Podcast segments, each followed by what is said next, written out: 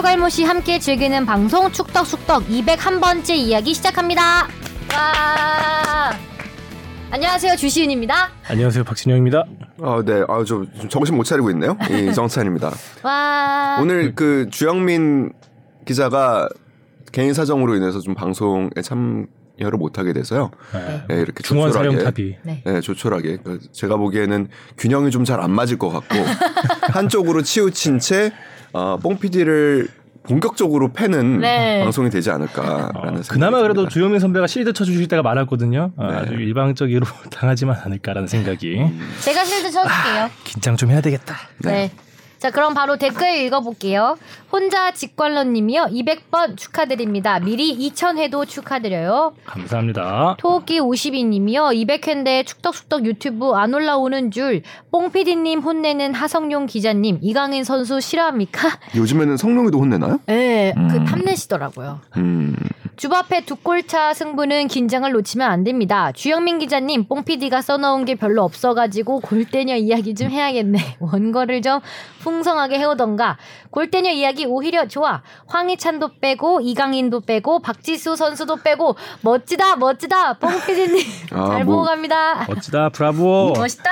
뭐. 아 오늘 그래서 나름 작정하고 좀 길게 써왔어요. 네. 아, 네. 더글놀이 생각나네요. 네, 멋있다. 멋있다. 아, 그리고 이강인 선수 좋아하면 오늘 아 이거 머그컵 U20 월드컵 때 네, 나왔던 건데. 아 이강인 선수 컵도 제가 네. 들고 왔어요. 사랑합니다.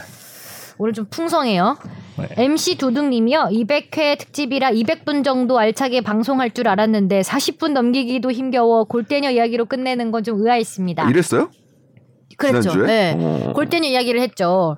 근데 그걸 골때녀에게 보통 앞에 하는데 뒤에 했나 보죠? 수미상관으로 했죠. 네, 그래서 뒤에 했어요, 첫과 갑자기. 끝을. 시간 끌어주는 주영민 기자님의 식은땀 진행 관록을 엿볼 수 있었습니다. 비유를 들자면 레슬링에서 헐크, 헐크 호건. 헐크, 에? 당시에 헐크 호건이라고 있었어요. 어, 음. 언더테이커 경기 끝나고 메인 이벤트로 초등학교에서 이영표 경기 본 듯한 느낌이었어요. 골때녀를 무시한 건 아니지만 축덕쑥덕 골떡인 줄. 네. 투지급 스마트한 뽕피디님 대본 잘 부탁드립니다. 제가 다 조마조마합니다. 이정찬 기자님이라도 있었으면 어쩌실 뻔. 제가 가만 들어보니까 이정찬 기자님 안 계실 땐 혼자 단독 드리블 코멘트 말씀이 길던데 주바페님의 깊은 태클이 필요합니다. 발목 보고 들어가야 돼요. 아 장기 부상으로 이어지게끔 네. 너무 시즌 아웃. 잔인하다. 알겠습니다. 뽕피디님 멘트를 무시하는 건 아닌데 전문가가 아니다 보니 기자님들 앞에서 눈치 보듯이 더듬더듬 멘트 하시는데 듣기 안쓰러웠어요. 어, 근데 저보고 지금 태클 들어가라고 하시는 예. 거예요? 더 깊숙이 들어가세요. 알겠습니다. 그리고 너무 뽕찬 더비만 얘기 드려 죄송하네요. 영, 용, 브로맨스라도 부탁드립니다. 다음 주에 돌아오실 거예요. 네. 재송용수 오프닝 멘트 감사드리고 이강인 얘기하시면서 치킨 마요 음식 비우는 성용 기자님과 찰떡이었습니다. 늦었지만 최애 팟캐스트 200회 축하드려요. 아나콘다 우승할 때까지 하시길 바랍니다. 아, 네. 그럼 진짜 계속해야 돼요. 네, 계속해야죠. 네. 그래서 말인데요. 200회 하시면서 인상 깊었던 에피소드나 충격의 축구 소식 없었나요? 궁금합니다. 저는 뽕피디님 무단 지각 책찍질 심하게 당한 거랑 재송영수님 물오른 성대모사 퍼레이드, 주바페 아나콘다 1승 염원 소식 정도 인상 깊네요. 다 최근에 있었던 거네요. 네. 그죠? 200회 특집 박문성 해설위원 전화 인터뷰는 아니었어도 죄송영수님의 최용수 성대모사 축하 인사도 못 들어 아쉽습니다. 그럼 본론으로 들어가서 골림픽 보면 서 주바페님 부상 체크만 하게 되던데 계속 뛸 땐 너무 시겁했습니다. 또 다치실까봐 아나콘다 방출은 오히려 기회인 것 같습니다. 꼭 부상 회복해서 다시 돌아와 아나콘다 더글로리 송혜교 같은 치밀한 복수 주바페 3골 이상과 승격하자 결국 저도 골 때리는 그녀 이야기로 끝내는 게 국룰이네요. 완성합니다. 아니 그러니까 뭐 좋으셨다는 건지 안 좋으셨다는 건지가 잘 안 모르겠네. 네, 조- 좋으신 거 아닐까요? 네, 좋으신 것 같은 걸로. 예. 짤도 만들어 주셨어요. 쌀도 만들어 주셔. 어, 너 제대로 하래. 그죠. 대본 지영아. 쓰기 포기하면 그 순간이 바로 시합, 시합 종료다. 종료다. 어? 예. 조, 꺾이지 않는 마음. 마음. 근데 아니 근데 진짜로 저는 요즘 쑥덕쑥덕하면서 이렇게 들어주시는 분들에게 되게 감사하다라는 생각이 드는 게 그러니까 200회 정도 해서 그렇게 된 건가라는 생각도 좀 들고 그 제가 어떤 기사를 쓰잖아요. 그러면은 그 기사에 마음에 안 드는 부분이 있을 수 있잖아요. 그래서 네. 댓글을 달잖아요. 음. 그러면은 제가 보기에는 축덕숙덕 많이 들으시는 분인 게 티가 나는 분들이 몇 분 계세요. 오. 그런 분들이 제 입장에서 쉴드를 쳐주십니다. 어머. 어. 네, 너무 감동적이고 사실 뭐 그게 그러니까 옳고 그름을 떠나서 건전한 뭐 그 토론이냐 아니냐를 떠나서 그냥 아 내 편이 있구나라는 생각에 굉장히 힘이 나더라고요. 그래서 다시 한번 감사드리고 200번을 한다라는 게 방송을 한다는 게 참 쉽지 않은 일이죠. 음, 예, 맞아요. 쉽지 않은 일이죠. 아무튼 감사합니다. 사실 뭐 다 이런 말 너무 식상하지만 사실 들어주시는 분들이 있으니까 여기까지 온 거죠. 네. 계속 들어주세요. 네. 베아트리체님이요. 2002년 월드컵 때 미국전 포르투갈전 두 경기 관람하면서 6mm PD 150 카메라 들고 막 찍었는데 PD 150 모르시죠? 네 몰라요. 이게 소니 카메라인데 이게 이 당시에 이제 다큐멘터리나 이제 예능 혹은 건가? 아니 조금 더 커요. 이 당시에 이 카메라가 굉장히 선풍적이었습니다. 이게 방송 음. 어떻게 보면 역사를 바꾼 카메라 중에 하나입니다. 오. 뭐 특장점이 있었겠네요. 그러니까 6mm 카메라인데 그러니까 이 카메라가 일단 휴대성이 굉장히 좋고요. 음. 휴대성이 좋으면서도 화질이 그대로 방송에 쓸 만큼 좋았습니다. 오. 그래서 이 카메라가 당시에 이제 뭐 예능이라든지 다큐라든지 음. 이 판도를 완전히 바꿔놨어요. 그러니까 과거에는 사실 ENG 카메라에 대한 거부감이 분명히 있었거든요. 음. 그래서 이 카메라가 생기면서 아. 사실은 굉장히 많이 아. 바뀌었던. 비춰지는 사람도 되게 자연스럽게 나올 수 아. 있고. 네. 음. 그러니까 카메라에 대한 익숙함이 굉장히 그러니까 친숙해지는 시간을 굉장히 당긴 음. 카메라였습니다. 이분도 이게 있으셨나 봐요. 그래서 네. 그걸 막 들고 막 찍었는데 아무런 제지가 없었는데요. 제가 지금 유튜브나 이런 데 막 올리면 문제가 될까요?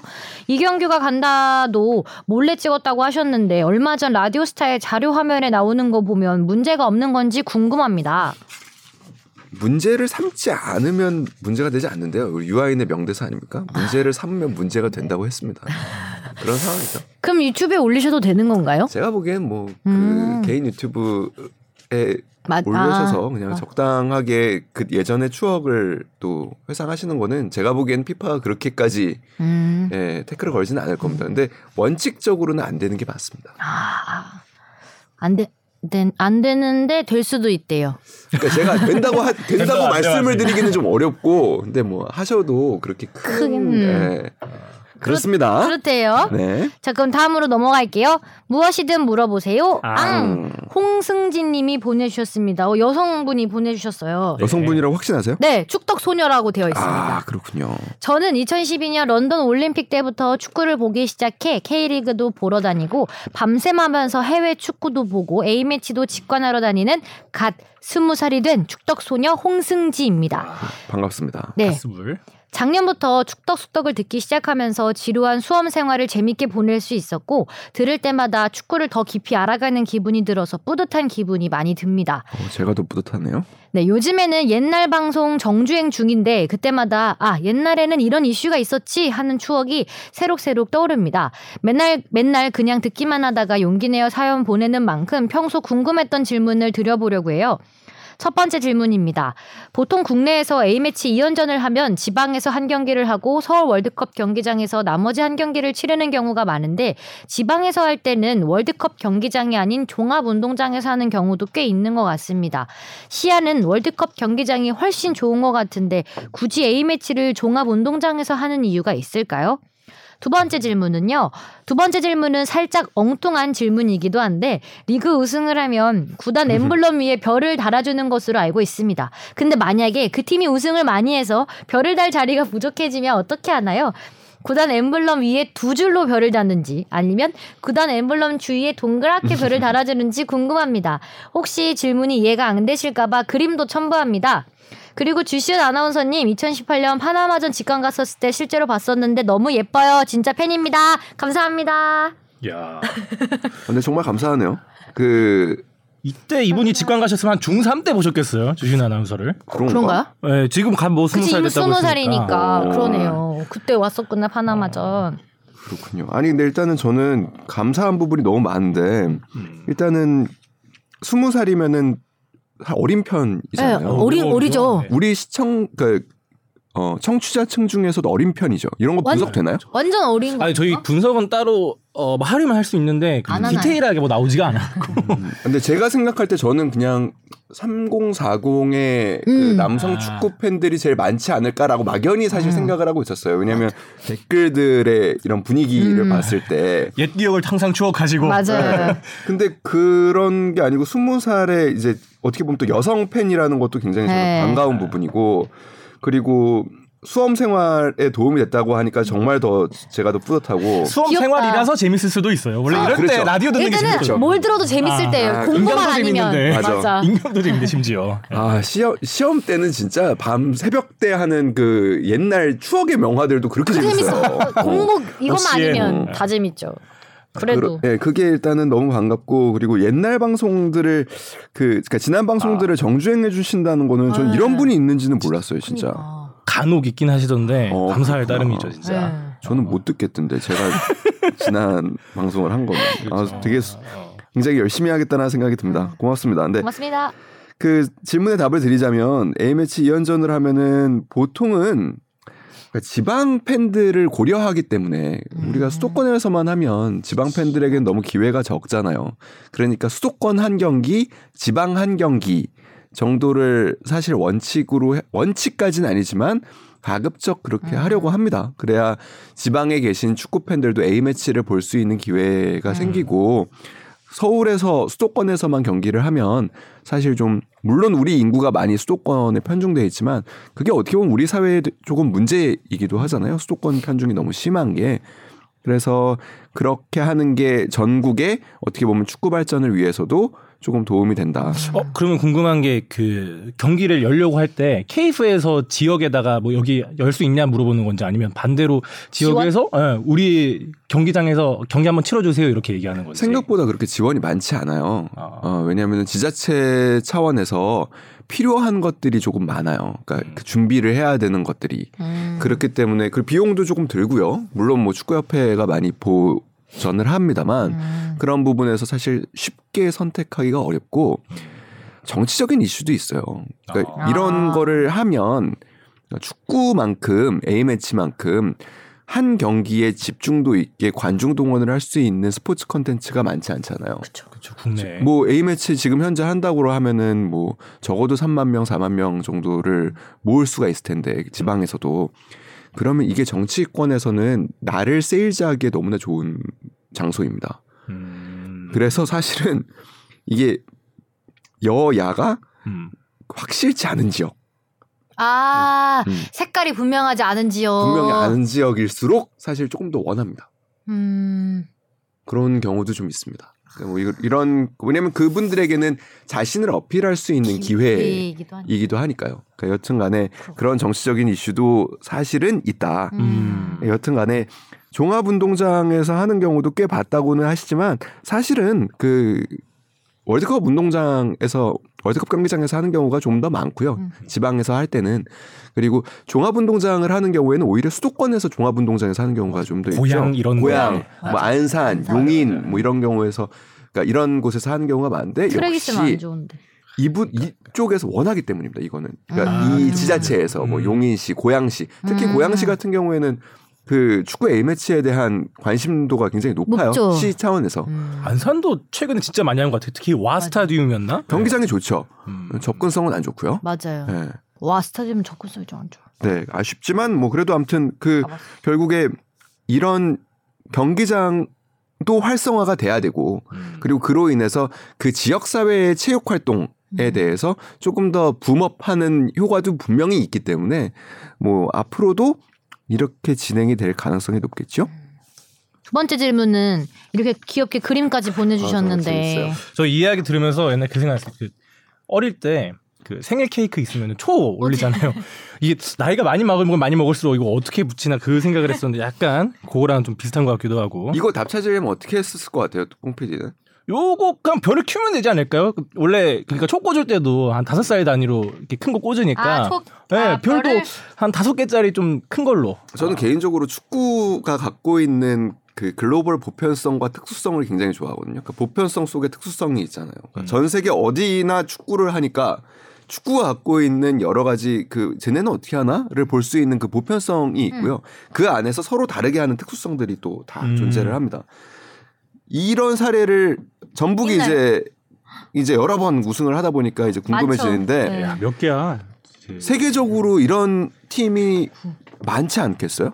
그쵸 뭐 있죠. 세- 최근에 뭐 네. 오영규 선수가 갔던 간- 셀틱도 뭐 셀틱도. 우승 네. 엄청 많이 했고. 그리고 지- 저는 제일 먼저 떠오른 거는 사실 바이에른 뮌헨이에요. 어, 아. 제가. 뮌헨을 예전에 갔는데 누가 그, 그 저랑 이렇게 지나가는데 거기에 이제 우승한 연도가 이렇게 쭉 써져 있거든요. 근데 그거를 제 보는 이제 축구를 잘 모르는 분이랑 갔는데 아니 뭐 해마다 저 연도는 왜 다 써놓은 거예요? 그러니까 모든 연도가 다 써져 있으니까 거의 우승을 네, 그래서 아 저게 우승한 연도라고 했더니 아 그럼 다 우승했어요?라고 묻더라고요. 그러니까 그런 정도로 그렇게 많이 한 팀이 있을 수 있잖아요. 아, 그래서 분데스리가는 어떻게 하냐면 다섯 번 우승을 하면 별을 하나를 달아줍니다. 다섯 개 한 번 해야 이제 다섯 개 아, 해야 네, 하나, 그 다음에는 근데 그러면 다섯 배, 오의 배수로 가는 게 아니고 별 두 개를 달려면은 일단 10회 여기까지는 똑같아요. 별 세 개를 달려면 15회가 아니고 20회 우승을 해야 별 세 개를 달 수 있습니다. 어, 달기 어렵다. 그렇죠. 그리고 별 4개를 달려면 30회를 우승해야 됩니다. 아. 그래서 최근에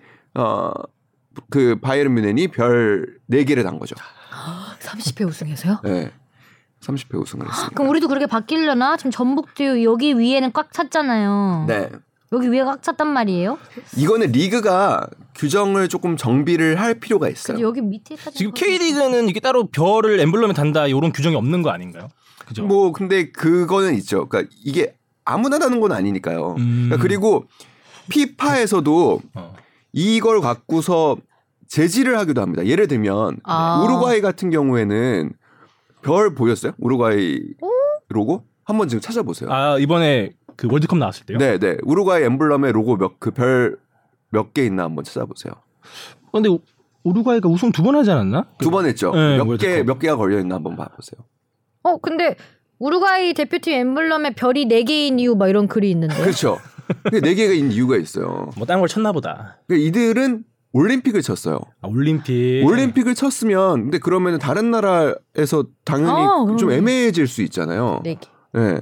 근데 그래서 피파가 야 이거는 맞지 않다. 월드컵만 음. 생각해서 니네 두 개로 줄여라라고 권고를 했는데 음. 우루과이 축구협회가 봐들이지 않았어요. 어, 우리 그- 4개 근데 달겠다. 생각해보면 좀 웃긴 게 이게 엠블럼은 축구 협회의 로고인 거잖아요. 근데 아 올림픽은 나라를 대표해서 나가는 거니까 이것도 좀 상충하는 부분이 있는 것 같은데. 그런데 그러니까 이제 그 이들의 주장은 뭐냐면 월드컵이 만들어지기 전에 올림픽에서 우승을 한 거라는 거예요. 음. 그러니까 우리가 세계 챔피언이 그 당시에 올림픽은 지금의 올림픽하고는 또 좀 달랐고 다르니까. 그러니까 우리가 세계 챔피언이 네 번 됐으니 우리는 네별개네 개를 달다.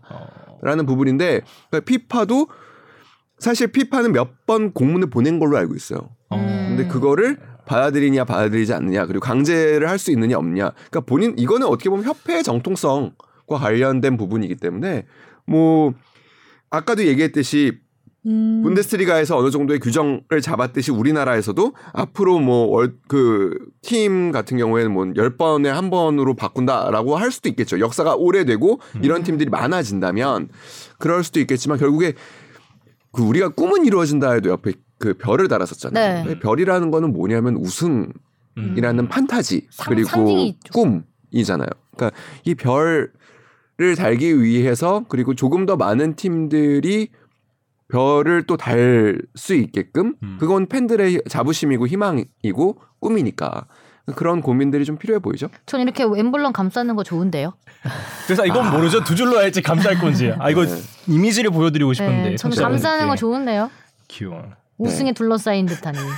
귀엽잖아요. 근데 조금 디자인적으로는 좀 별로지 않나요? 그렇긴 한데 그냥 나 이만큼 우승 많이 했다라는 걸 이만큼 가시적으로 보여줄 수 없잖아요. 그 다섯 개 하나다는 거는 음.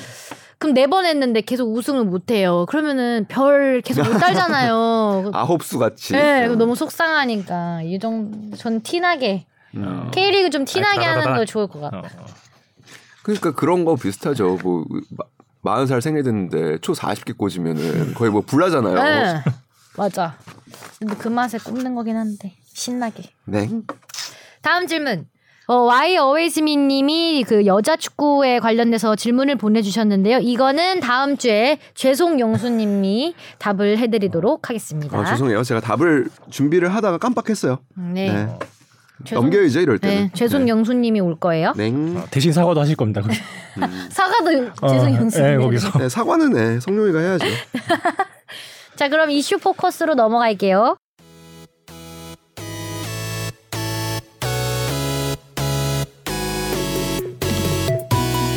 여러분은 지금 축덕숙덕을 듣고 계십니다. 잊지 말고 하트 꾹! 절대 손을 의심하지 마. signature move로 멀티골. 드디어 터졌습니다. 네. 드디어. 손흥민 존보다 좀 더 먼 거리? 음. 맞나요? 좀 더 멀었던 것 같은데. 절대 손을 의심하지만 signature move로 멀티골 어때요 제목은? 그냥 그래요. 이렇게 뭐 뜯어볼 필요가 있나요? 아. 앞에 요 문구는 그 첫 번째 골을 넣었을 때 토트넘 그 공식 SNS에 올라온 글이었죠. 그럼 이거는요. 아, 제가 뒤에는? 넣었어요. 아. 아니 근데 실제로 그 비판이 많았잖아요. 그러니까 이제 손흥민 선수를 이제 벤치에서 시작하게 해야 된다. 음. 저는 합리적인 비판이라고 생각해요. 그러니까 손흥민 선수가 이번 시즌 굉장히 어려움을 겪고 있고 그리고 또 어려움을 겪고 있을 때 벤치에서 시작했을 때 좋은 모습을 보인 경험도 있고 음. 그 레스터 시티전이 그랬죠. 네. 그래서 일단은 이 선수가 부담을 갖고 있는 거는 분명해 보이고 음. 그리고 과거에 비해서 자신감이 없어 보이는 것도 분명해 보이고 음. 손흥민 선수의 장점이라고 한다면은 어떻게 보면은 머리로 판단하기 전에 먼저 몸이 음. 판단하는 그래서 수비가 대처할 수 없는 그러니까 음. 생각하고 막으면은 막을 수 없는 그 이미 공은 지나가고 난 뒤 그러니까 이런 게 손흥민 선수의 장점이었는데 일단은 뭐 몸이 안 좋았던 것도 있을 거고요 시즌 초반에 그 부담이 좀 컸던 것도 있을 거고요 음. 그러니까 생각이 좀 많아 보였죠 그러다 보니까 판단이 조금 늦었고 느리. 예, 그런 가운데서 오는 그러니까 중거리 슛을 할 수 있는 기회조차가 많지 않았던 음. 음. 상황이었는데 이번 경기에서는 뭐 너무나 멋진 모습을 보여줬죠. 어, 확실히 이 경기에서는 근데 뭔가 좀 작정하고 나온 듯한 느낌이 많이 들었어요. 전반전부터 그 드리블도 되게 많이 하고 그리고 슈팅도 좀 더 과감하게 때리는. 음. 근데 그 슛도 막 어딜 벗어나는 게 아니라 항상 그 골문 안쪽으로 가서 어 뭔가 하나 터트릴 것 같다라는 생각이 들었는데 아니나 다를까 후반전에 와 진짜 그 평소에 잘 보여줘 잘 보여줬던 모습 딱 그 모습 그대로 음. 골 넣어줘서 되게 기분 좋았어요. 그리고 전에 골 몇 번 넣긴 했었잖아요. 뭐 교체 출전해서 그치요. 넣기도 하고 그리고 그나마 최근에 넣었던 게 그 약간 따닥골이라고 해야 되나? 그 상대 수비수 맞고 이제. 예, 음. 급회전. 근데 사실 그때 골 넣었을 때 좋긴 좋았는데 뭔가 이 찝찝함. 아 음. 이거 조금 더 그냥 골문으로 확 꽂히는 골이었으면 좋았을 텐데 그리고 그 경기에서도 도움을 할 수 있었는데 또 상대 수비수 맞고 또 연결되면서 아 뭔가 이 뒷맛이 조금 음. 남는 그런 모습이었다면은 어, 이번 이번에는 진짜 딱 시원한 골. 우리가 알던 그 모습으로 돌아와서 음. 아그 왼발 감차 그리고 두 번째 골도 예전에 그 득점왕했을 때 많이 보여줬었죠. 하- 오른발로 잡고 뭐 왼발로 잡고 뭐 탁. 반대발로 터닝하면서 슛 때리는 아 그 깔끔한 동작이 딱 나오는 걸 보고 아 이번 경기는 전에 있던 골들보다 조금 더 자신감을 찾는데 확실히 도움이 많이 되겠다. 음. 네. 맞아요. 예. 그리고 결과 어떻게 보면 결과론이잖아요. 그러니까 골 골을 넣고 안 넣고 그래서 골 넣었으니까 이번에는 좀 다를 거다. 근데 그 앞에도 사실 그런 경우가 많았었잖아요. 음. 근데 저는 그러니까 오늘 이 방송을 준비하면서 사실 이 얘기 조심스럽긴 한데 이 얘기를 좀 하고 싶었어요. 그러니까 손흥민 선수는 그 물론 그러니까 앞선 상황들하고 조금 달라요. 레스터 시티전에서 헤트트릭을 했을 때 그리고 또 크리스탈 팰리스전에서 또 모처럼 또 부상 이후 굉장히 오랜 거의 한 3개월 만에 골을 넣었을 때 음. 다들 손흥민 선수가 이제는 좀 달라질 것이다. 이제는 안전 자신감을 기회. 찾고 이제 좀 잘할 것이다라고 했지만 또 그러지 못했었고 네. 이번엔 또 다를 거다라고 얘기하는 부분들이 굉장히 많아요. 그래서 그 부분을 먼저 설명해 주자면 일단은 프레스턴이 이 경기에서 아무래도 언더독이고 음. 그리고 홈에서 이길 수 있는 전략을 준비를 해야 되기 때문에 수비에 조금 더 중점을 뒀고 어, 사실상 파이브백 내려앉았죠. 내려앉았어요. 그러니까 이거를 깨기 위해서는 뭐 너무나 당연히 중거리 중거리. 슛을 해야 되는 상황이 벌어졌어요. 그랬기 때문에 손흥민 선수에게는 기회가 생겼던 게 맞아요. 그리고 그런 상황에서 전반전에 골을 넣지는 못했지만 전반전에도 굉장히 좋은 슛을 날렸어요. 골대. 안으로 들어가는 아. 좋은 슛들을 날렸죠. 그러면서 그러니까 과거에 이제 손흥민 선수가 부상 직후에는 슛을 해도 슛에 힘이 실리지 않는 경우가 많았고 음. 그리고 슛이 부정확했던 적이 많았어요. 근데 그런 부분이 아무리 상대가 이불이거든 어디거든 간에 그 달라진 모습을 보여줬다라는 점.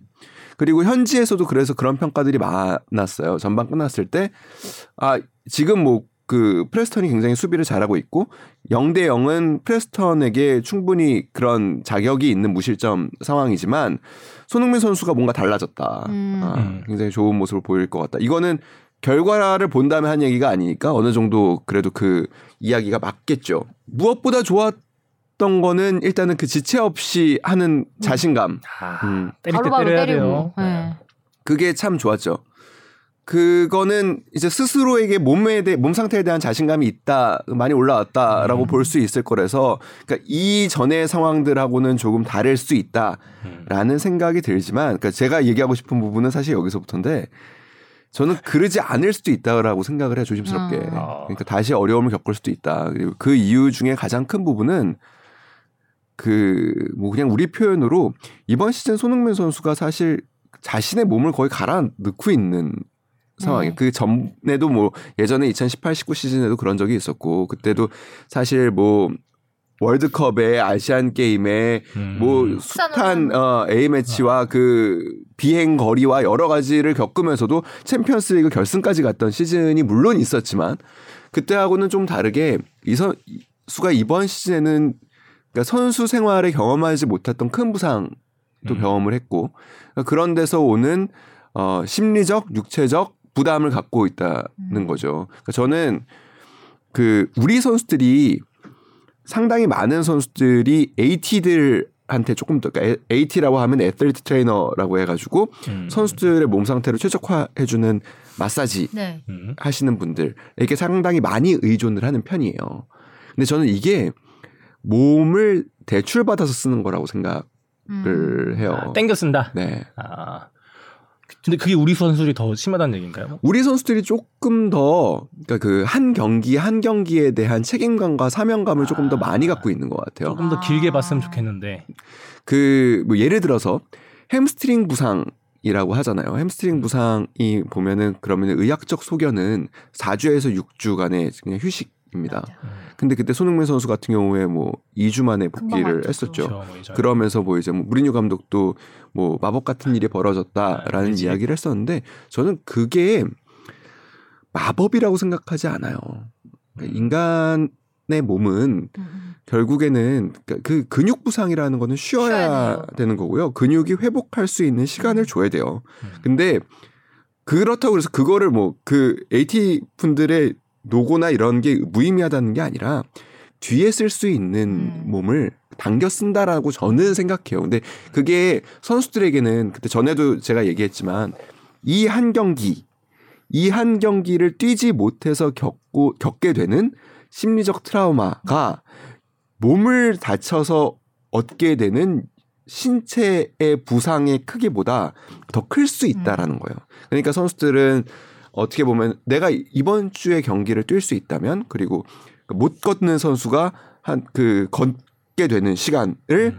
더 당길 수 있다면 아마 무엇이든 하려고 할 거예요. 그게 이제 그게 예. 완전 감정이 네, 과몰입하셔갖고 맞아요, 지금. 맞아요. 어. 그게 뭐 그러니까 합법적인 선안에 있다면 그러니까 뭐 그러니까 일리걸한 약물을 투여하는 경우가 아니라면 아마 대부분의 선수들이 그 길을 택할 겁니다. 맞아, 맞아. 근데 그게 과연 내가 운동 선수로서 생활을 계속 하는데 도움이 되는지는 저는 조금 부정적이에요. 아무래도 토트넘 정도의 큰 구단이면은 이 선수들의 체력이나 몸 상태는 뭐 크게 보고 아니, 관리하고 있지 않을까요? 물론 뭐 이렇게 비할 바는 아니지만 음. 저희도 아프잖아요. 아프면 늘 하는 말이 이제 이렇게 도움을 받잖아요. 마사지도 받고 막 재활치료 다니거든요. 선수들 다니는 대로. 그럼 하는 말이 이번에 경기는 뛸 수 있게 해주세요. 약간 음. 이렇게 해요. 그러면 음. 그 치료사님도 다 선수들도 그렇게 한대요. 이번 경기까지는 어떻게 해서든 뛰고 만들어주는 거죠. 만들어주고 음. 뛰고 아프면 다시 아픈 거지. 그거를 그냥 이렇게 반복해서 선수들도 한다고 하더라고. 근데 또 그렇게 만들어 주세요, 진짜. 실제로 그리고 많은 선수들이 그러니까 재활을 다 하고 나오는 선수들이 많지 않아요. 뭐. 예. 뭐몸 상태 완전하게 해서 나오는 경기가 몇 안 되죠. 안. 아, 그러니까 맨날 1년 그러니까 그때 손흥민 선수도 그런 얘기를 뭐 공개적으로 비공개적으로 여러 번 한 적이 있는데 1년의 경기를 뭐한 30경기, 40경기 한다고 치면 그 중에 몸 상태가 정말 아픈 곳이 하나도 없이 음. 경기장에 나가는 날은 10개 10경기도 안될것 같아. 10경기 뭐 제가 보기엔 손에 꼽는다고 그러더라고요. 왜안 아프면 그게 더 어색할 것 같아.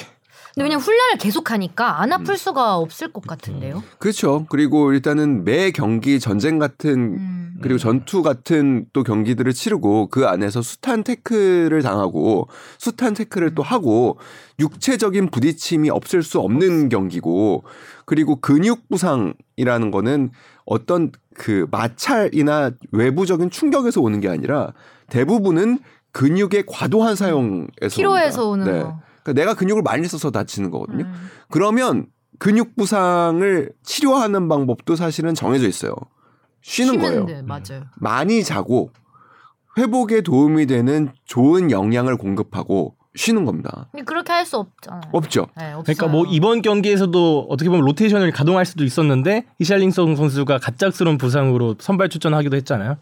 어, 뭐 그런 부분에서는 체력적으로 좀 어, 이렇게 회복이 덜 돼서 아쉬울 수 있긴 하지만 그래도 뭐 골을 넣었으니까 골만큼 그렇죠. 또큰 뭐 그 진통제 같은 게 있겠어요. 그러니까요. 그게 그 심리적인 심리인 부분. 거지. 몸은 네. 아마 아니 아, 계속 아플 텐데. 뭐 네. 요새 또 경기가 이전만큼 빡빡하지는 않으니까 그거는 좀또 다행이죠. 네, 그건 뭐. 다행이에요. 적당히 떨어져 가지고 적당히 대회들이 없어요. 리그컵 떨어질 거 신의 한 수일 수 있어요.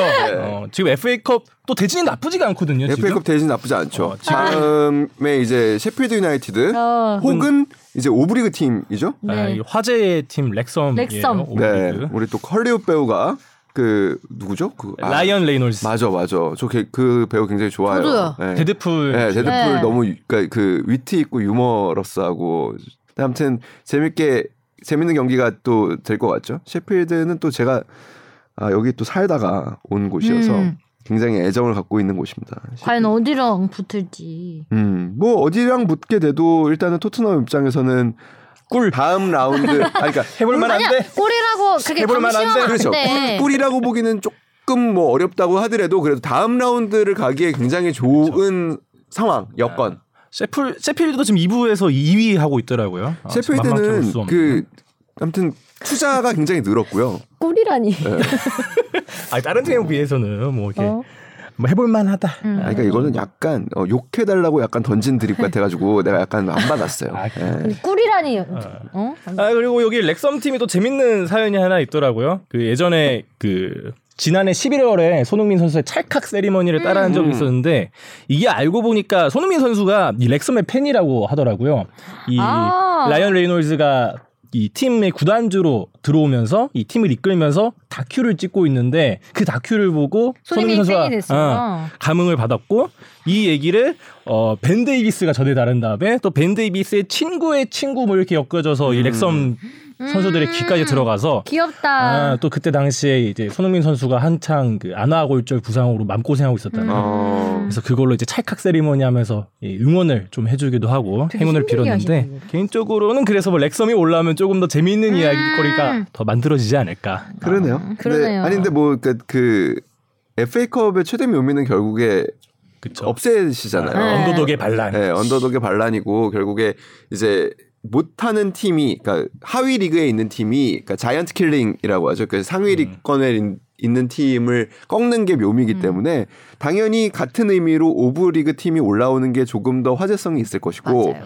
그 오부 리그 팀이 또 토트넘을 맞을 때는 또 똑같은 음. 그- 그걸로 하는 거죠. 그러니까 지금 토트넘은 아무리 누가 뭐라 그래도 현재 지금 프리미어 리그에서 상위 4위, 그러니까 톱4를 노리는 팀이고 그 거기에 그 언저리에 늘 있는 팀이니까 이 팀에는 굉장한 동기부여가 되겠죠. 재밌겠는데요, 이 경기? 재밌을 것 같아요. 네. 손흥민 화이팅! 네, 손흥민 화이팅. 네. 이제 김민재 화이팅! 다음 질문입니다. 질문이요? 정신 차려. 다음 내가. 진영이만 깰줄 알아? 네. 우주로 가시네. 다음 이슈 포커스입니다. 공을 아니 이거 그거예요? 더글로리안 그래서 순간 더글로리구나라고 생각해서 말이 꼬였어요. 공을 빼앗으면 이기는 게임이라니 수비가 아름답더라. 이것도 개드립이네요. 근데 공을 빼앗으면 이기는 게임이잖아. 그쵸? 더글로리 보셨죠? 봤어요. 나 너무 재밌게 봤어요. 네. 음. 거기서 갖고 온 건데 지금 이게 맞다고 보시나요? 아니 뭐 그냥 잘 모르겠어요. 집을 빼앗으면 이기는 게임이라더니 무슨 소리 하는 거야? 너 더글로리 봤어? 그거 맞죠? 보고 한 거잖아요. 그러니까 바둑 바둑 얘기해가지고 바둑에서 나온 얘기고. 아니 근데 그거야 집을 빼앗으면 이기는 이건 근데 공을 빼앗으면 이기는 게임이 맞잖아. 그냥 써보고 싶었어요. 이거 근데 근데 이거는 진짜 더 얘기하고 싶지가 않아요. 예, 그냥 넘어가요. 선배 있었어야 되는데 음, 혼났다 너 이제. 음, 김민재 선수 괴물 음. 괴물입니다. 뭐 괴물 말고 다르게 표현할 게 있나요? 이 경기는 좀 화제가 됐던 게 그러니까 경기 전 기자회견에서 이제 일단은 아, 무리뉴 예, 감독이- 무리뉴 감독이 일단 나는 김민재 선수에게 오퍼를 했었고 원했다. 심지어 화상 인터뷰도 예. 음. 몇 번이나 했다. 네, 했었고 김민재 선수가 제가 그때 들었을 때 저 화상 인터뷰였다는 얘기는 저도 이번에 처음 들은 어. 얘기고 직접적인 연락을 받았다는 얘기는 저도 들었었어요. 음. 한창 근데 생각보다 더 직접적인 연락이었어. 그러니까요. 영통할 정도면 네. 그러고서 시간 되니? 실제로 김민재 선수는 자신감은 갖고 있었대요. 어. 토트넘에서는 나 뛸 수 있을 것 같은데 아, 이런. 자신감을 갖고 있었다고 하더라고요. 그러니까 그 그게 벌써 그때 옛날에 들은 얘기예요. 그 그때 처음 토트넘과 링크되고 이제 음, 막 무리뉴 감독이 원한다라는 얘기를 들었을 때 근데 저도 그런 얘기까지는 들었었거든요. 그러니까 이런 얘기를 되게 조심스러워요. 선수들이나 선수 측이나 음. 왜냐하면은 그러니까 마치 펌프질하는 것처럼 보이기도 하고 그리고 현재 일단 소속되어 있는 팀들이 음. 있으니까 그래서 그 정도로 들었어요.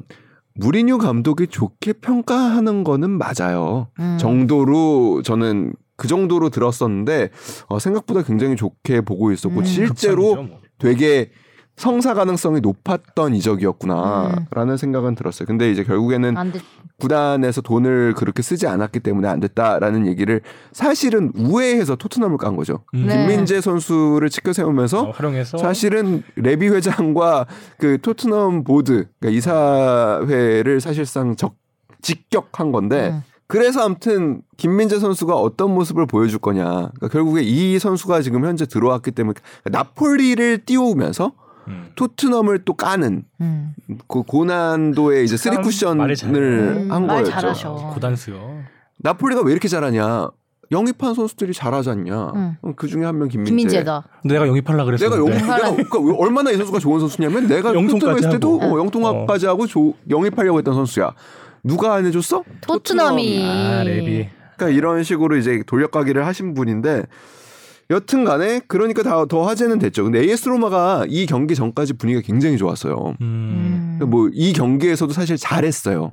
어, 잘했고 1대 0으로 그 사실 뭐 오시멘 선수가 너무나 기가 막힌 골을 넣어서 약간 그것도 박지성 선수가 연상되기도 하는 그런 슛이었죠. 그렇죠. 근데 박지성 선수보다는 조금 더 오른쪽만 활용을 했죠. 그러니까 오른쪽 그러니까 공이 이제 왼쪽 측면에서 올라오는 거를 가슴으로 오른쪽으로 돌려놨고 그다음에 무릎도 오른발을 썼고 네. 슛도 오른발로 찼죠. 어. 그리고 더 힘이 넘쳐났죠. 어우, 너 골망 찢어진 줄 알았어. 어, 그러니까요. 그냥 힘이 좋아. 위로 아, 그냥 예, 그 사실 거기서는 그렇게 차는 게 맞죠. 음. 그 키퍼가 머리 보고. 예, 키퍼가 막더라도 굴절돼서 들어갈 가능성이 좀 더 높으니까. 여튼간에 그 골은 그런 골을 허용했음에도 불구하고 그 엘샤라위 선수가 샤라위 아니에요. 샤라, 샤라위라고 쓰면 안 돼요. 엘샤라위라고 써야 돼요. 오타라기보다는 이거는 그냥 무지의 소치. 어 저기 다음에 샤라비라 써 있던데. 예, 엘샤라위. 엘샤라위 선수가 이제 동점골을 넣었는데 이제 또 그 거기서 그냥 사실 저는 그냥 아 이제 1대1로 끝나면서 음. 연승 행진은 끊기고 끝나 그런 흐름이었거든요. 음, 음. 야, 근데 또 거기서 또 시메오네 선수가 그냥 또 벼락같이 왼발로 네. 마무리를 해서 결정적으로 이겼어. 예, 3대 1. 아니 3대 1이란다. 이대 일. 그 승점 3점을 네, 챙기더라고요. 3 3만 생각하다가 정신 없어요? 산만하네요. 네, 네, 3만 하고 산만해요, 있어요. 예. 결국에 보면 여기서 나오지만 점유율도 밀렸고 슈팅도 밀렸고 음. 이거 근데 이렇게 밀렸어요? 많이면 점유율이 이렇게 두 배 차이 나나요? 잘못 쓴 거. 잘못 잘못 쓴 같죠? 같아요. 아, 야, 지금 저쪽에 웃잖아. 이거, 잘못, 이거 어디 거 밀, 어디 거 아니, 뺏겼어? 잘못 잘못 잘못 잘못 복부 잘못한 것 같아. 야 생각해봐. 유효슛이 하는데 어디 골을 두 골을 넣냐? 나 지금 이상해가지고 어, 유유시 어 이렇게나 많이 차이 난다고? 지금 이거 뭐- 뭐가 다 아, 쓰고니? 아예 아예 복 아예 잘못 썼어. 아예, 아예 잘못 썼어요. 57대 43이래요 점유율이. 그리고요. 전체 슛 11대 11. 전체 슈팅이 11대 11이고요. 유효슛이 어, 유효슛이 아 욕 나왔네. 6대 3 6대 3이랍니다. 아, 기대 득점은 안 봐도 되고. 뭐 밀, 어떻게- 밀, 밀린 어, 경기가 아니었네요. 어떻게 같은 숫자가 하나도 없어요? 아니 심지어 같은 숫자가 없는 건 둘째치고 경기 흐름을 아예 바꿔놨잖아요 지금. 아니 근데 진짜로 물론 뭐.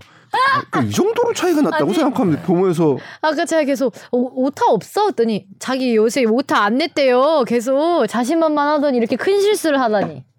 기대 득점은 뭐야? 아 이거요? 1.00 대 0.79. 어 이거 하나 맞았네? 0.79 하나 맞았네. 아, 그러게요? 야 어떻게 하, 하나 둘 셋넷못 다? 여 일곱 여덟 수- 숫자 어떤, 아 이거 제가 복사해놓고 제가 썼다고 생각했나 봐요. 이거. 어떤 경기를 본 거야? 아 뭐 중요하지 않아요. 아, 예, 예. 예. 음 암튼 김민재 선수는 이 경기에서 걷어내기도 되게 많이 했고 거기 양팀 통틀어 제일 많은 아홉 번을 기록했고 이건 또 쓰지도 않았니? 썼니? 썼어요. 어. 여기 썼구나. 그다음에 예. 슛블록 어 좋은 슛블록이 한 두 차례 나왔고 좋은 태클도 한 두 차례 나왔었고 네. 결국에 이제 상대 공격들을 잘 막았죠. 그 상대의 쓰리톱 뭐 디발라를 비롯해서 이 선수들을 굉장히 잘 효과적으로 막, 막았죠. 네. 그러면서 사실 어, 무리뉴 감독이 결국에 경기가 끝난 다음에도 한번 칭찬했죠. 칭찬을 했죠. 네. 또 경기 전으로 한 번, 경기 후로 한 그러니까 번. 완전 아, 사랑에 빠졌나 봐. 미- 김민재 선수에게. 네. 약간 한이 맺혀 있나 봐요. 아, 그렇다기보다는 이게 전형적인 어떻게 보면 일본식 화법인데 그러니까 이게 뭐 비하하고 그런 뜻이 아니라 일본이 그렇게 하거든요. 그러니까 경기 전에 상대를 엄청 띄워요. 아, 어. 어, 그러니까 예를 들어서 한일 야구 전이 하는데 상, 우리 상대가 김광현이다. 음. 그러면 역대 최강의 한국 선발 투수가 온다. 어. 뭐 왼발 왼손 투수 중에 이런 선수는 없었다. 없었다. 막. 막 이런 식으로 이 선수를 띄우는 작업들을 계속해요. 경기 전까지. 펌핑. 그런 다음에 경기에서 만약에 이기면 네. 그런 선수를 꺾 갖고 있는 한국을 꺾은 게 되는 거고 음. 만약에 지면 결국에 그 선수를 넘지 못했다가 되는 그런 음. 어떻게 보면은 전략적인 그 화법, 까는 건가? 음, 화법이거든요. 근데 뭐 무리뉴 감독도 저는 그런 기법을 쓴 거라고 생각해요. 이번에 보면 그러니까 상대를 굉장히 치켜 세우면서 우리는 언더독이라는 거를 보여주면서 상대를 조금 자만하게 하는 부분도 있는 거고 음. 과거에 신태용 감독의 독일전 앞두고 그런 좀 전략을 썼었죠. 음. 맞아 이번에 저도 유튜브 같고. 통해서 봤었는데 이게 독일이 조금 자만하는 것 같길래 뭐 음, 그러니까 사- 우리가 언더독임을 확실히 보여주고 음. 상대를 존중하고 그래서 상대로 하여금 조금은 자만하게 한 야, 다음에 음. 그 틈을 노리는 전략을 어떻게 보면 무리뉴 감독이 쓴 거일 수도 있는데 어 결국에 뭐 김민재 선수가 보여준 부분이 있고 음. 그리고 공격수들이 그러니까 사실 지금 나폴리가 잘 되고 있는 거는 김민재 선수 한 명 같다고 그래서 잘 된다고 보기에는 네, 좀 어렵죠. 어렵고요. 영입생들이 너무 다 잘해요. 다 네, 알짜배기들로. 그리고 그러니까 이게 그냥 뭐 저는 어느 정도의. 어느 정도의 운도 있다고 생각을 하긴 하는데 교체 들어가면 교체 들어간 선수들이 그렇게 좀 잘 맞아 떨어져요. 아. 그러니까 뭐 이거는 뭐 스팔레티 감독의 역량이라고 음. 봐야겠죠. 경기를 굉장히 잘하고 있습니다. 그래서 제가 보기에는 뭐 아, 이러다 말겠지, 이러다 말겠지를 조금 했거든요. 그러다가 이제 어느 정도 그 자리를 찾아가겠지. 약간 느낌이 예전에 레스터 시티가 우승할 때의 느낌 같은 잘 안 무너져요. 음, 질것 같은데 결국 무너지지도 않고. 공수가 좋아 아, 균형이 이런 잘 맞아서 그런 거 아닐까요? 그런 것도 있죠. 어, 근데 사실 멤버를 보면 이 팀이 과연 예, 리그 선두를 이렇게 압도적으로 치고 나갈 음. 팀인가라는 생각은 살짝, 솔직히 좀 들거든요. 뭔가 눈에 확 띄는 뛰는 스타 선수는- 플레이어 없이 맞아. 리그 선두를 이렇게 확고히 다지고 있는. 음. 어, 그래서 지금 저기 미국 데이터 분석 업체 538이라는 곳에서는 나폴리 우승 가능성을 벌써 92%. 2%로. 아, 근데 사실상 별일 없으면은 확정이다. 뭐이 승점 차이도 많이 나. 일단은 경쟁자들이 조금씩 조금씩 알아서 밀려나 주고 있기 때문에. 음. 유벤투스 알아서 떨어지고 예. 그리고 뭐 승점 차이도 2위 팀과 13점 이나 어, 많이 봐. 떨어져 있고요. 네. 어. 그래서 뭐 진짜 뭐 별일 없으면은 리그 조금 승점 땡기다가 뭐 챔피언스 리그 요런 또 컵 대회도 음. 노릴 노릴 수 있지 않을까. 나폴리는 지금 뭐 일단은 좋죠. 예. 와, 김민재 선수 우승하면 박지성 선수 이후 12년 만에 한국인 유럽 5대 리그 우승이래요. 그러니까 이게 그러니까 진짜 저는 그렇게 생각해요. 그러니까 뭐 여전히 손흥민 선수가 박지성 선수 그러니까 손차박 논쟁에서 저는 그러니까 개인의 능력만 놓고 본다면은 근데 그게 개인의 능력으로 다 끝나 과연 다 평가를 할 수 있는 거냐라는 생각이 약간 들거든요. 그러니까 손차박이라는 논쟁에 어디까지를 과연 넣어야 되는 것이냐, 음. 어느 범주로 선수들을 봐야 될 것이냐, 분석해야 될 것이냐라는 게 있고 그래서 컨트로버셜하고 논란이 되고 음. 논의를가 재미있는 음. 우리는 이게 하나의 음. 어떻게 보면 재미이잖아요. 근데 손흥민 선수가 아직까지 분명히 못 넘은 부분 중에 하나라고 생각해요. 그러니까 팀으로서 우승이 우승. 없다라는 거. 그러니까 결국에 축구라는 게 음. 어떤 특정한 선수가 잘하는 것도 물론 중요하지만 음. 팀 대 팀으로서 이기기 위한 전략을 어떻게 쓰느냐라는 음. 음. 음. 판단의 문제잖아요. 그러면 저는 우승이라는 거는 굉장히 중요한 평가 가치라고 생각해요. 한 선수가 네. 경험할 수 있는. 그러고 보니까 박지성 선수가 진짜 우승 우승을 많이 했더라고요. 네덜란드에서도 두 번이나 했었고 뭐 오. 챔피언스 리그에서도 뭐 그런 컵 경험이 있었으니까. 음. 아 진짜 좋겠다. 뭐 우리나라 레전드긴 레전드였다. 아, 정말 레전드죠. 그리고 그 당시에 맨유는 뭐 사실 진짜 전 세계에서 최고로 꼽힐 만한 팀이었고 이제 그럼 또 이제 뭐 나오는 게 이제 로테이션 멤버지 않았냐라고 하지만 사실 이 선수가 보여준 임팩트가 너무 컸죠. 그러니까 뭐 중요한 경기 아, 뭐 그리고. 네, 그거. 네, 그런 데서 넣었던 골들 그리고 또 대표팀에서 에이스로서 보여줬던 그런 무게감과 존재감. 덩치가 크신 편은 아닌데 아, 박지성 선수가 공 한 번 잡으면 그게 얼마나 커 보이고 든든한지. 그렇죠. 아, 등번호 아직도 7번이 그리워하죠. 그러니까 그 사실 그, 그 선수들 같이 뛴 선수들이 하는 얘기거든요. 그러니까 네. 그 뒤에서 봤을 때 등번호 7번이 굉장히 크게 보였다라는 이야기. 존재감만으로도. 근데 뭐 이번, 그러니까 이번 대회 사실 카타르 월드컵에서 손흥민 선수의 존재감은 굉장히 컸죠. 그의 음. 버금갈 정도로 컸던 것 같아요 뭐 여튼 간에 아직 손흥민 선수에게는 남은 시간이 있으니까 음. 그러니까 메시가 결국에 마지막 그러니까 결국에는 꺾이지 않는 마음. 중요한 건 꺾이지 않는 마음. 꺾이지 않는 마음, 네, 꺾이지 않는 마음. 좋죠. 그, 아니 근데 저는 그렇게 생각해요. 아 꺾이면 어때요? 오래 하는 게 저는 더 중요한 것 같아요. 음, 그러니까 메시가 올해 이번 월드컵에 나오지 못했다면 사실 나이가 대관식 못했지. 네, 은퇴 선언도 했었고 심지어. 네, 아. 네. 그러니까 오래 할 수 있느냐. 그래서 아까 제가 얘기했던 거하고도 좀 어떻게 보면은 이어지는 부분인데 선수로서는 굉장히 어려울 거예요. 판단을 해야 되는데 몸을 당겨 쓰는 거를 너무 많이 하지 않았으면 좋겠어요. 음. 개인적으로. 그 한계가 있을 텐데. 화이팅! 화이팅. 아. 우리가 할 일은 응원이라는 응원밖에 것. 없습니다. 어 드디어 이강인이에요. 어. 드디어 이강인 선수가 이 원고에 올라왔습니다. 그러고서 아, 제 야, 마음속에 항상 있었기 때문에. 야, 근데 근데 그 다음 거 너무 진짜 그렇다. 이강인 사랑합니다까지는 내가 좋다고 쳐. 네. 유럽파 다이제스트는 다이제스트. 뭐냐? 아, 다 이제 한번 훑어보자는 얘기죠. 그냥 뭐나 그냥 그 그냥 그냥- 넣고 그냥 이름만 이강인 넣은 거야? 아, 그 뉴스 단신 꼭지 있잖아요. 그냥 그러니까 아, 넣고서 그냥 이거 소화 한번 해보자. 다 유럽파 전부 다 소화 한번 해보자. 뭐 이런 얘기 아니야? 아니, 뭘 좋아할지 몰라서 다 한번 준비해봤어. 이런 어, 느낌의 그럼 기로. 너 이재성 선수랑 오영규 선수는 안 사랑해? 아, 다 사랑하죠. 아, 근데 이강인 선수 제일 사랑합니다. 아예 그냥 뭐 그렇게 하려고요. 어, 오케이 오케이 그래. 내 마음속 원픽. 오케이 오케이. 지금 이- 이강인 선수의 가장 큰 이슈는 사실 뭐 경기도 경기지만 나가냐 마냐 막 이런 얘기죠. 네, 아니, 결국 못 나갔고. 못 나가는 거 아닌가요? 네, 뭐. 네. 그죠 못 나가는 거잖아요. 오늘이 2월 1일이잖아요. 네, 제가 네, 그 이강인 선수. 인스타에 올라왔나요? 그 다시 팔로우 하셨을라나? 아, 그러니까. 그 이제 마요르카 다시 네, 네. 언팔 언팔에서 팔 논란이 있었잖아요. 쭈뼛쭈뼛 다시 팔로우를 누를 수 어, 일단 있는. 프로필에는 없네요. 음, 아, 이강인 선수는 제가 만나본 선수 중에서도 그 물론 축구 선수들이 대부분 순수하긴 한데 그러니까 이 나이 때 선수들이 진짜 순수한 편이에요. 그러니까 저는 그거 더 진짜 순수하다. 진짜 삐진 거라 생각해요.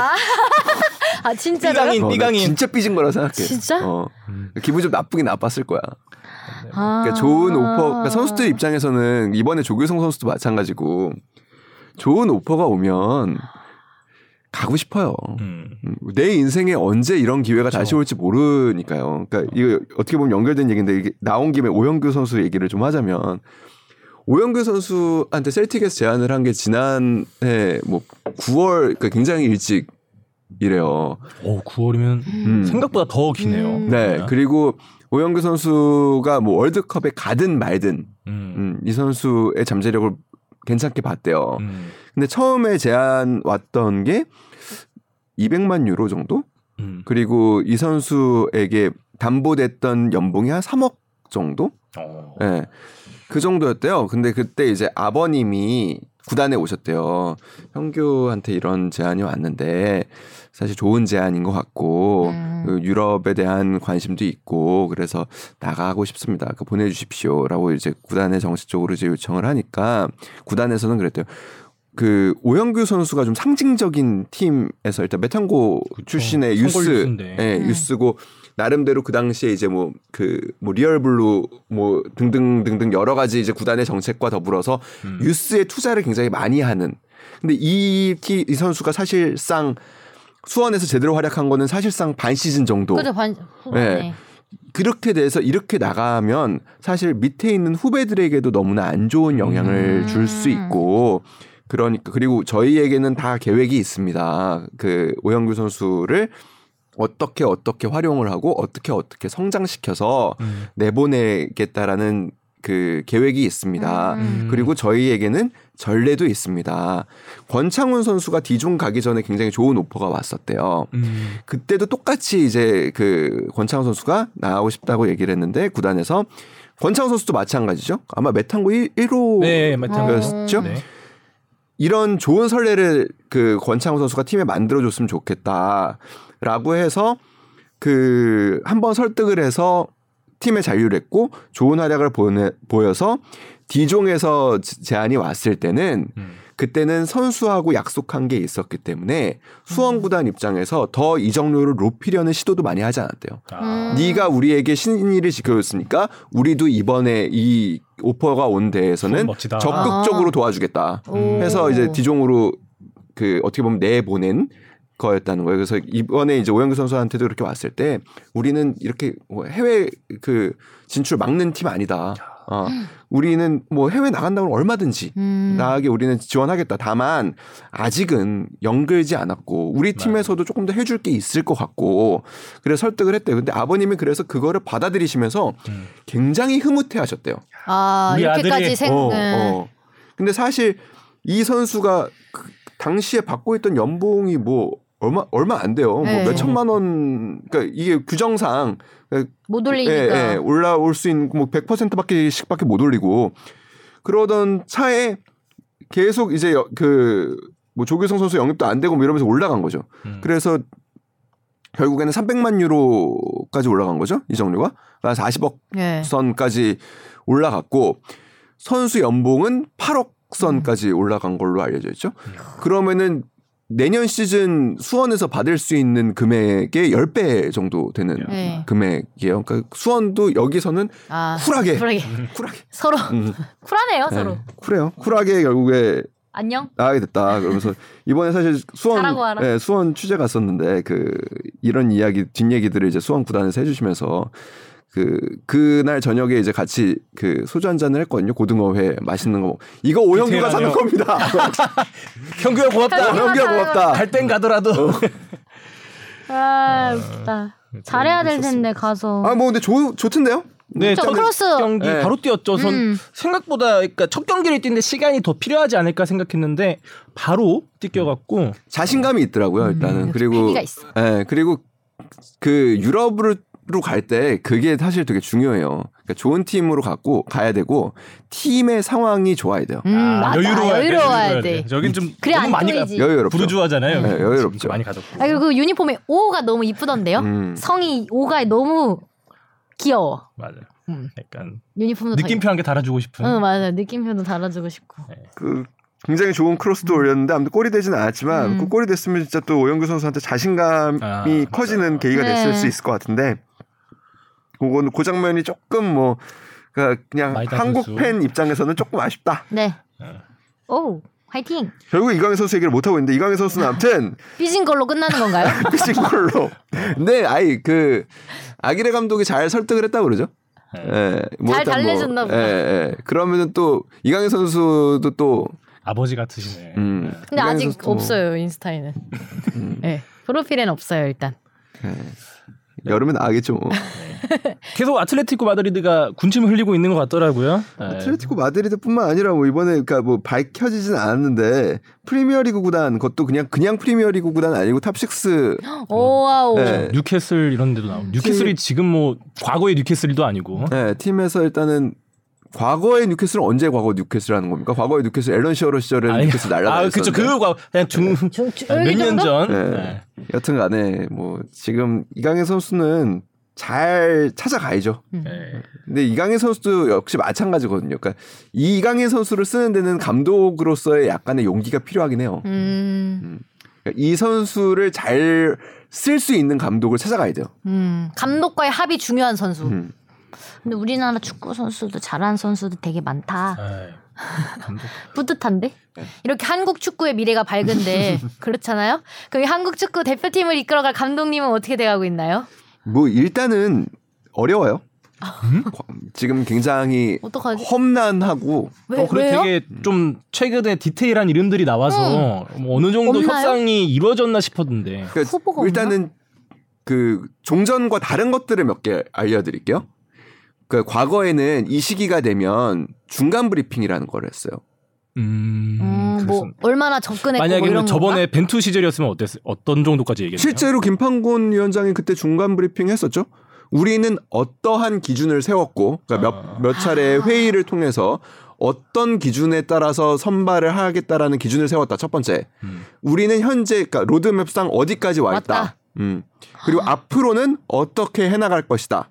정도를 이제 브리핑을 했었어요. 근데 이번에 그리고 그 전에 이용수 교수가 기술위원장을 할 때도 여러 차례 그, 그런 과정을 거쳐왔고요. 음. 그래서 뭐 기준으로 뭐 마- 뭐 많이들 세우는 게 보통 아시안컵 혹은 대륙별 그, 그 continental 챔피언십에서 뭐 경험이 있는 그러니까 성과가 있는 감독 음. 그다음에 월드컵에서 16강 이상의 뭐 성과가 있는 감독 음. 뭐 이런 것들 혹은 뭐 그러면서 이제 그 클럽 경험이 있어서 K리그와의 이제 조, 그러니까 서로 간의 음. 그런 이해를 할 수 있는 감독 뭐 여러 가지 조건들을 이제 다 달고 했었었는데 이번에는 그러니까 과거와 달라진 점 일체 중간 브리핑 하지 않겠다. 왜요? 아, 그다음에 비밀이야? 어떤 기준을 밝히지 않겠다. 어 다 비밀이야. 음. 약간 뒷말 나올까봐 걱정돼서 그런 것 같은데. 뭐 이렇게 기준을 얘기해버리면 나중에 이거랑 맞지 않느냐 뭐 이런 이야기가 나올 수 있어요. 저는 그렇게 봐요. 그러니까 이게 음. 결국에 뭐냐면 기준을 밝히면 그게 나중에 발목을 잡는 경우가 생겨요. 뭐 예전에 이제 음. 홍명보 감독이 좀 다른 얘기일 수 있긴 하지만 홍명보 감독이 나는 최근에 이제 폼 좋은 선수를 쓰겠다. 뭐 경기에 자주 나오는 선수를 아니, 쓰겠다. 소속팀에서 활약이 중요하다고 네. 했는데 소속팀에서 활약이 없었던 박주영 선수를 쓸 때 결국에 자기 모순이 걸려거든요. 그쵸. 아, 예. 음. 그래서 이 이번에 기준 다 밝히지 않겠다. 그러니까 저는 그게 그 이야기를 그 그러니까 기준을 밝히라는 지금 언론 기자들의 그 어떻게 보면 비판이 굉장히 많거든요. 음. 왜 맞냐? 기자들은 왜 그걸 비판할 수밖에 없냐? 첫째는 정보가 너무 제한적이에요. 음. 모든 정보가 외신을 통해서 나와요. 음. 이게 과연 그러면은 좀 서로 존중받는다는 느낌을 받을 수 없죠. 그러니까 이제 기준을 밝혀라 적어도 그러니까 우리가 누가 우선순위 밝히려냐 기준을 밝혀라. 근데 밝힐 수 없다라는 거예요. 그러니까 그거는 상황이 안 좋다는 얘기예요. 일단 진행 상황이 그리 그렇지. 고 우리가의 위치가 좋지 않다라는 거예요. 협상에서. 그러니까 결국에 우리가 밝히지 않는 이유는 기준이 없어서가 아니고 기준이 없어서가 아니고. 아니, 당연히 그러니까 우리가 상황이 안 좋죠. 상황이 안 좋은 이유는 그거는 이제 이 다음 부분에 설명할 부분인데 예산이 없어요. 아. 예산이 없고 국민 눈높이와 사실 관심과 기대는 높아. 높아졌어요. 그러니까 왜냐면은 높지. 직전 월드컵에서 16강을 했기 때문에. 그리고 선수들의 눈높이도 높아졌어요. 그 4년 전에 비하면 우리가 월, 그 유럽파의 위치가 또 좀 달라졌죠. 그쵸. 근데 높아질 수밖에 없는데 높아진 걸 탓할 수는 없잖아요. 높아진 걸 아니 그러니까 그게 아, 상황이 안 좋다는 거예요. 그러니까 높아진 걸 탓할 수는 없지만 높아진 상황에서 지갑은 더 얇아졌고. 그러니까 과거에 이제 이거 제가 이제 기사 쓰려고 해서 좀 찾아봤던데 벤투 감독의 연봉이 우리가 알기로 한 18억 원 선으로 알려져 있죠. 이 가운데서 이제 코칭 스태프에게 들어가는 돈, 그다음에 이제 지원하는 돈 여러 가지를 하면 연간 한 40억 정도가 지원됐던 걸로 알고 있어요. 근데 이번 카타르 월드컵의 16강에 간 지도자들의 평균 임금이 한 25억 정도 돼요. 음. 음. 그러면 이미 우리는 사실 그 이상을 만약에 목표로 한다면 벤투 감독에게 줬던 임금보다도 그. 이상을 줘야 되는 상황이에요. 음. 그리고 그게 그 요즘의 트렌드는 아무튼 결국에 사단으로서 오는 아유, 거니까 그 비용은 더 어떻게 보면 급등하겠죠. 우리가 생각할 수 있는 금액. 그러니까 뭐 평균만 잡아도 25억. 거기에 이제 곱하기 한 3, 4 정도를 해야 되는 금액이라고 한다면 아, 뭐 3, 60, 4까지는 아니더라도 뭐 예, 한다면 6, 70억 정도가 필요한데 실제로 우리의 예산은 더 적거든요. 벤투 뭐 시절. 4년 벤투 시절보다 벤투 시절 더 적다고요? 그때랑 현재로선 적어요. 들었던 현재로서는 더. 적어요. 적은데 근데 이제 아무도 안 오려고 하겠는데요. 그러니까 더 적어요. 그러니까 그러니까 그거를 이거를 이런 기준을 자세하게 밝히는 진짜 게 어렵- 협상에서 우위를 차지할 수가 없는 거예요. 근데 물론 여러 가지가 있어요. 그래서 그 제가 이제 아무튼 축구협회 고위 관계자와 통화를 했을 때 그 상황은 이렇게 좋지 않지만 만약에 우리가 결국에 좋은 분을 모셔야 된다라는 상황, 그러니까 그 좋은 분을 모셔야 되는 거잖아요. 그러니까 각오할 준비는 돼 있다라고 얘기를 하셨어요. 그러니까 결국에 그러니까 어, 마지막에 있다. 어느 정도 우리가 좋은 분이라는 판단이 됐다면 그러니까 돈이 없어서 안 하지는 않을 거라는 적어도의 그 생각은 하시는 것 같아요. 왜냐하면 그게 너무나 중요한 부분이니까. 근데 지금 돌아가는 상황은 아무튼 전보다 안 좋다. 아. 네, 첫 번째는 그게 있어서 사실 쉽게 그런 기준들을 발표하지 못하는 부분들이 좀 있는 거고요. 그럼 2월인데 그죠, 이제 발표가 그래도 됐고. 2월 안은 나야 되는 거 아닌가요? 그러니까 처음 로드맵을 잡았던 게 1월 중에 그러니까 1월 중에 뭘 할 거냐 우리는 기준을 잡겠다 1월 중에 하, 고 싶은 거 그다음에 우선순위를 잡겠다 음. 그다음에 2월에 할일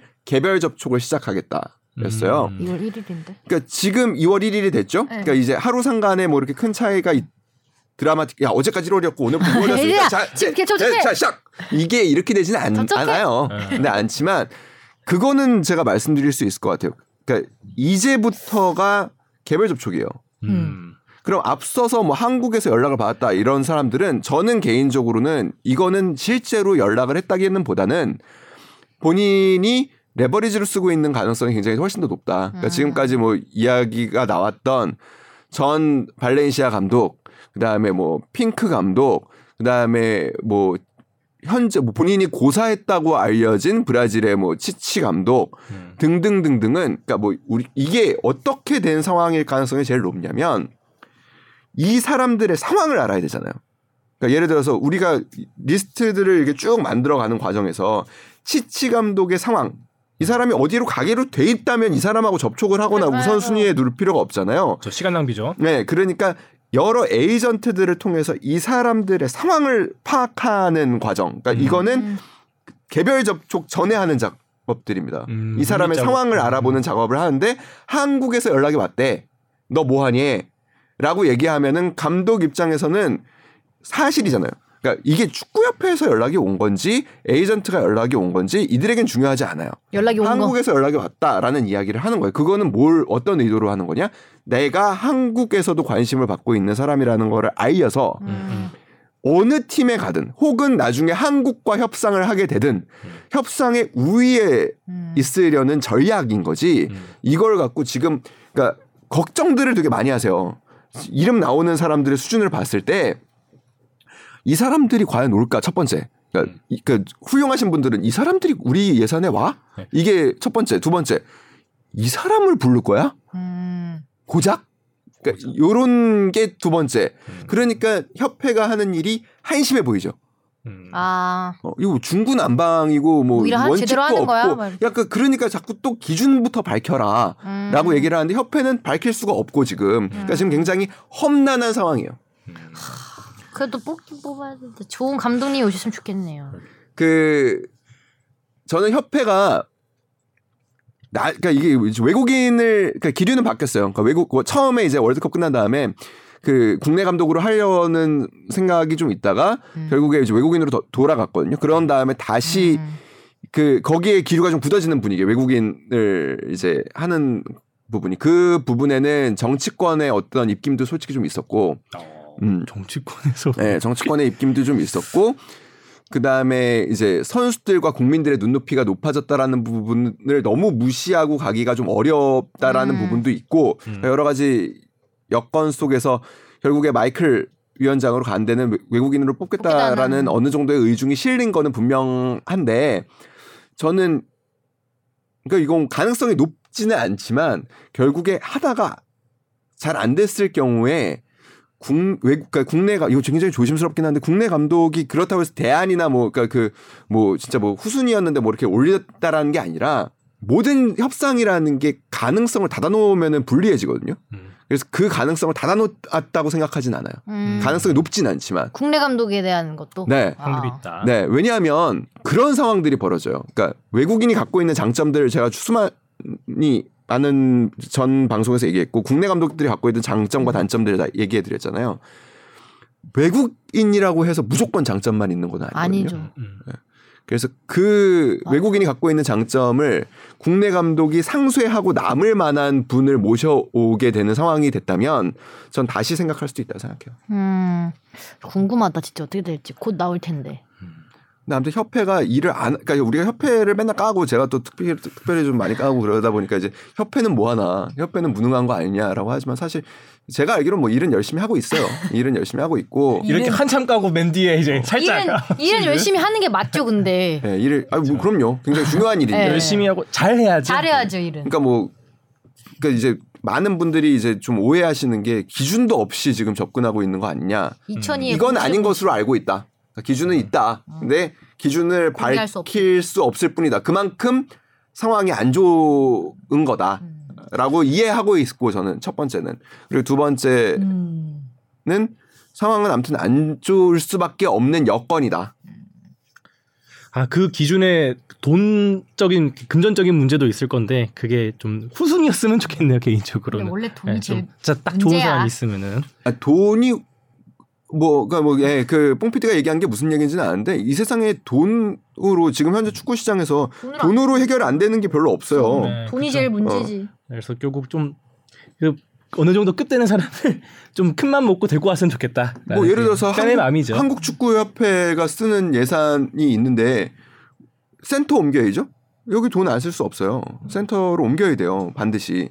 그리고 여자 축구 올해 월드컵 있잖아요. 네. 음. 여자 축구 월드컵 에도 여자 대표팀에도 돈 우리가 써야지. 돈을 써야 돼요. 그러니까 결국에 제한된 제, 그 재원 안에서. 어디서 어떻게 쓸 거냐. 학원 축구 중요해요. 학원 축구에도 돈 써야 돼요. 그다음에 뭐 K3, K4 이제 시작했어요. 여기도 돈이 들어가야 돼요. 그러고서 이제 FA컵 우리 저 지난번에 기- 진짜, 진짜 예, 많이 깠잖아요. 네.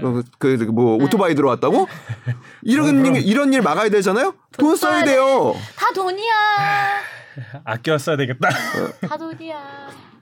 그래도 다음 주엔 좀 재미 어떻게 끝내야 되죠? 돈이야로 끝나면 안 될 것 같은데. 다음 주에 그래도 뭐 제가 보기에는 조금 더 윤곽이 드러나지 않을까요? 오, 그럼 그건 죄송용순 기자님이 취재 다 넘겨야죠. 다 그 이런 어려운 취재는 다 네. 하성룡 기자가 잘합니다. 네. 다음 주에는 주영민 기자님도 돌아오셔서 4시 열심히 하겠습니다, 여러분. 들어주셔서 감사합니다. 다음 주에 만나요. 안녕.